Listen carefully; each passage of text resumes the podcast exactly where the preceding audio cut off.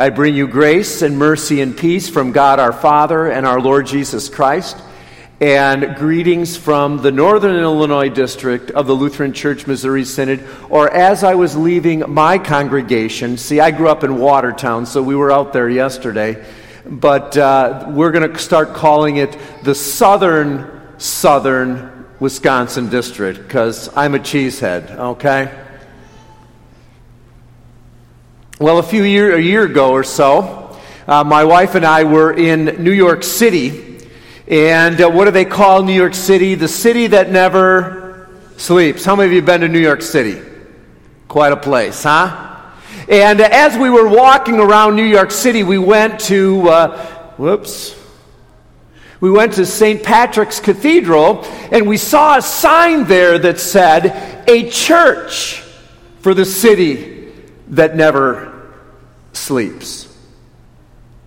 And maybe you feel like you never sleep, or you don't get enough sleep, enough rest. Maybe you feel like life is hassled and busy. And maybe sometimes you feel like even your church life is a little bit hassled and busy. And we all struggle in these days between the urgent, the things you need to get done that seem never to get done, and once you get them done, you need to do them again, and the important. If I asked you today, what are the important things that you have to do? What would they be? And who are the important people in your lives? And is there a connection between today, the important things that you have to do, and the important people in your lives? The readings this summer, the gospel readings, have been from the Gospel of Mark. Probably the oldest of the Gospels, the shortest of the Gospels, and it's kind of cool how Mark tells the story. So, Mark gets his information from Peter, the apostle. And he doesn't tell long stories, he tells shorter stories. He doesn't have long dialogue, he has short dialogue, and he has words like immediately Immediately Jesus did this, and immediately Jesus went there, and immediately. And if he's not using the word immediately, he uses the two words at once. I challenge you. Maybe just read Mark chapter 5 today and find out how the story of Jesus is told, but there's some speed to it immediately, at once. And in the story, as you heard it read, you should have noticed this that Jesus was interrupted. Jesus is interrupted as he gets off the boat by Jairus. My little daughter is sick. Come and heal her. And as he's headed toward Jairus' house, he's interrupted again. How do you do with, deal with interruptions? Do you like being interrupted? Interrupted at work or interrupted at home? Maybe you're watching your uh, favorite uh, TV program. How do you deal with interruptions? And how have you dealt with interruptions in your life when something came your way that threw you for a loop? How in the world did that happen? Why in the world did that happen?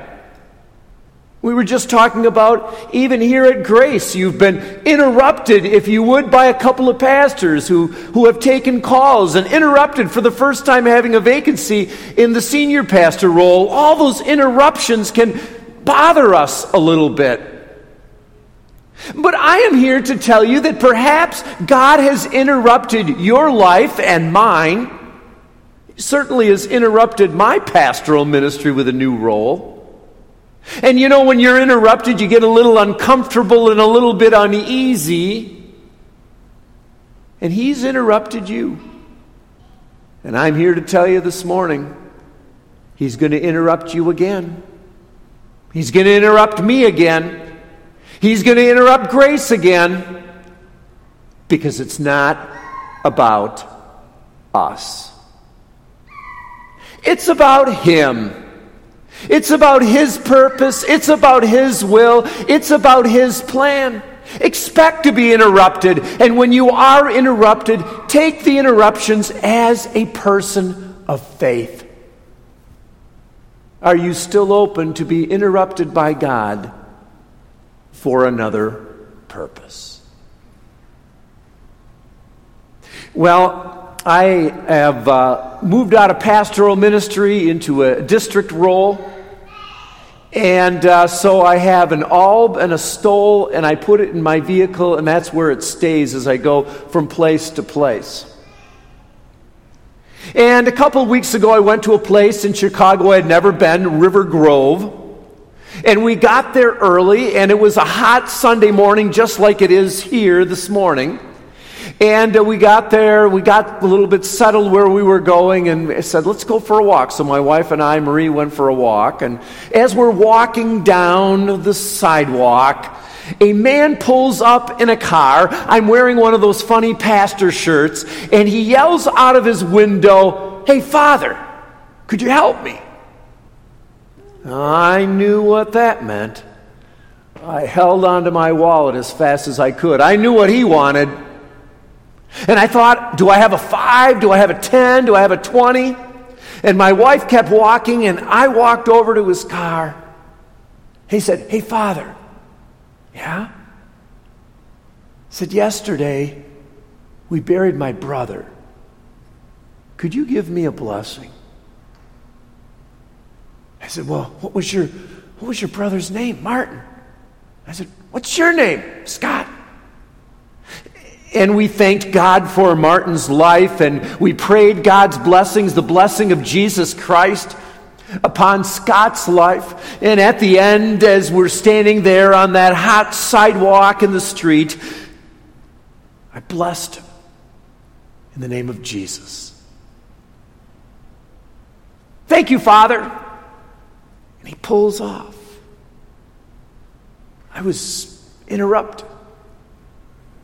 And to be very honest, I'm kind of embarrassed to tell you that I thought that the first thing that that guy wanted was money. I was wrong. I was surprised, yes, very surprised that he wanted a blessing. He wanted to talk about his brother, and I had the opportunity to share in my interruption a word or two about Jesus. One thing I failed to do was say right down the street, is a church that brings the comfort and hope of Jesus. A good interruption. Maybe you and I need to be more alert to those surprises, those interruptions that God is going to bring your way. You're going to be doing your business, and you're going to maybe even think they want something other than they want or something other than they need.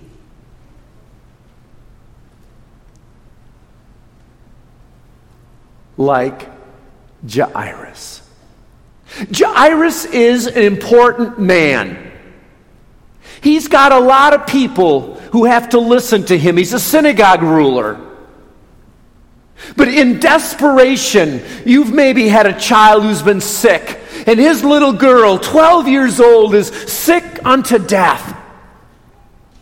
And even though it probably wasn't politically right, correct, for Jairus to go to Jesus, Jairus goes to Jesus with a request My little girl is sick. Will you come to my house and help her?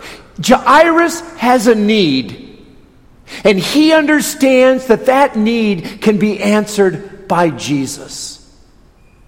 Now, if I asked you this morning why you're in church this morning when you could probably be doing something else, would you be like Jairus and say, I too have a need?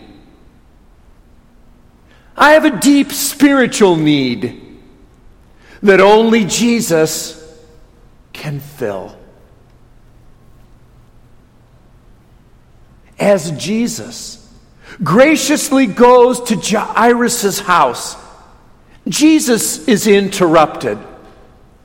Now, there's always a throng of people around Jesus, hustling and bustling. And, you know, well, maybe some of you have been down to Summerfest, but my guess is that when you're walking through Summerfest, there's lots and lots of people, and there are probably lots and lots of sweaty people these days, but they're rubbing shoulders with each other, they're bumping into each other.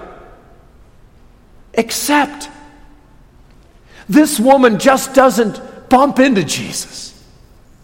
She grabs onto Jesus. She just wants to touch his cloak. She has a need. Isn't it interesting? You have Jairus, who's an important guy, and this woman, who's a social outcast because of what she's dealing with, grabs onto Jesus. She doesn't bump into him. She too has a need for healing.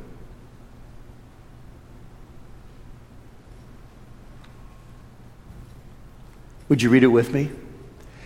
At once, Jesus realized that power had gone out from him. He turned around in the crowd and asked, Who touched my clothes? I love the response of the disciples. I love it. You see the people crowding against you? His disciples answered, And yet you ask, Who touched me? What a silly question to ask, Jesus. The disciples are scolding Jesus. Don't be asking silly questions like that. But she didn't just bump into Jesus, she wanted healing from Jesus and some power had been unleashed. Now, does that mean that every time somebody bumped into Jesus, they were healed? No. But when you grab onto Jesus, knowing that you have a need that he, only He can feel, power went out of him and she is healed. She knows she is healed. And if we get it right through word and sacrament this morning, you are going to walk out of here this morning knowing that your sins are forgiven and knowing that you are healed. Because you will touch him, and he will feed you. Then the woman, knowing what had happened to her, that she'd been healed, came and fell at his feet, and trembling with what? Fear why is she trembling with fear? Those annoying disciples? Maybe she thought she could get healing from Jesus, but she could be anonymous. Is he going to yell at her? Is he going to yell at you? He could have. He could. And she told him, I love how Mark says it. She told him the whole truth.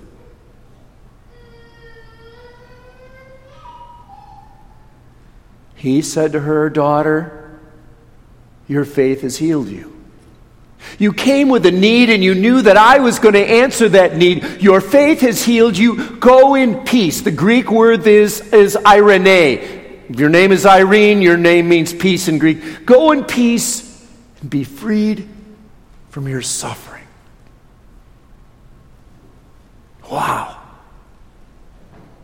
It's okay to interrupt Jesus. And it's okay for you to be interrupted. And friends, it's okay for grace to be interrupted. Because the real presence of Jesus changes things. I got a friend, and he calls me, and I call him. And this is how he refers to God the big guy upstairs. Hey, Pastor, what do you think the big guy upstairs would think about this? Or what about the big, what do you think the big guy upstairs would think about that? Or, some people talk about the universe. The universe is for me, or the universe is against me, or the Great Spirit, or whatever. That's not God. The God of the Bible is the God who is really present. He is in heaven and he came down to earth. He not only came down to earth, but he took on a body. A body like yours.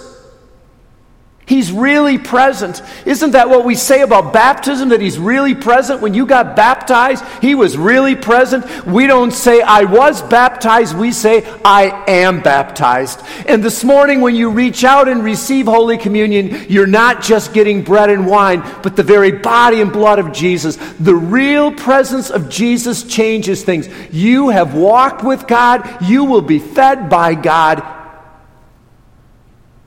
the real presence of Jesus means that. He comes down and he not only heals Jairus' daughter and the woman with a flow of blood, he not only heals you and forgives your sins, but he gives your life. That's the gospel. That is what makes Christianity unique. Not that you climb a ladder to God, but God climbs a ladder to you so that you might know the real presence of God forever and for eternity. The real presence of God that is He's laid in a grave, like my relatives are laid in a grave, and your relatives are laid in the grave. But those who die in Christ await glory and resurrection as He rose. He interrupts death. It's interesting that the scriptures only record three accounts of Jesus raising somebody from the dead Jairus' daughter, the widow of Nain, and who was his friend, the guy that starts with L, I always forget? Lazarus, yeah, Lazarus. And of course, his own resurrection. And yours. And mine. He even interrupts death. He interrupts your pity party. He interrupts your fear. He interrupts maybe the, the lump you have in your gut today about your future. He shows up. And so he goes to Jairus' house. He takes mom and dad and you remember that when he gets there, they interrupt him. The people who hanged around Jairus' house interrupt Jesus and the family and say, Don't bother Jesus, the little girl is dead. But Jesus is going to interrupt death. And Jesus is going to interrupt sin. Jesus is going to interrupt me. And Jesus is going to interrupt you. Get used to it. Your life is hidden with God in Christ. Little girl, get up. And she gets up. This Jesus interrupts. Either Jesus is annoying or Jesus has a plan. We could vote on it. Is Jesus annoying or does Jesus have a plan?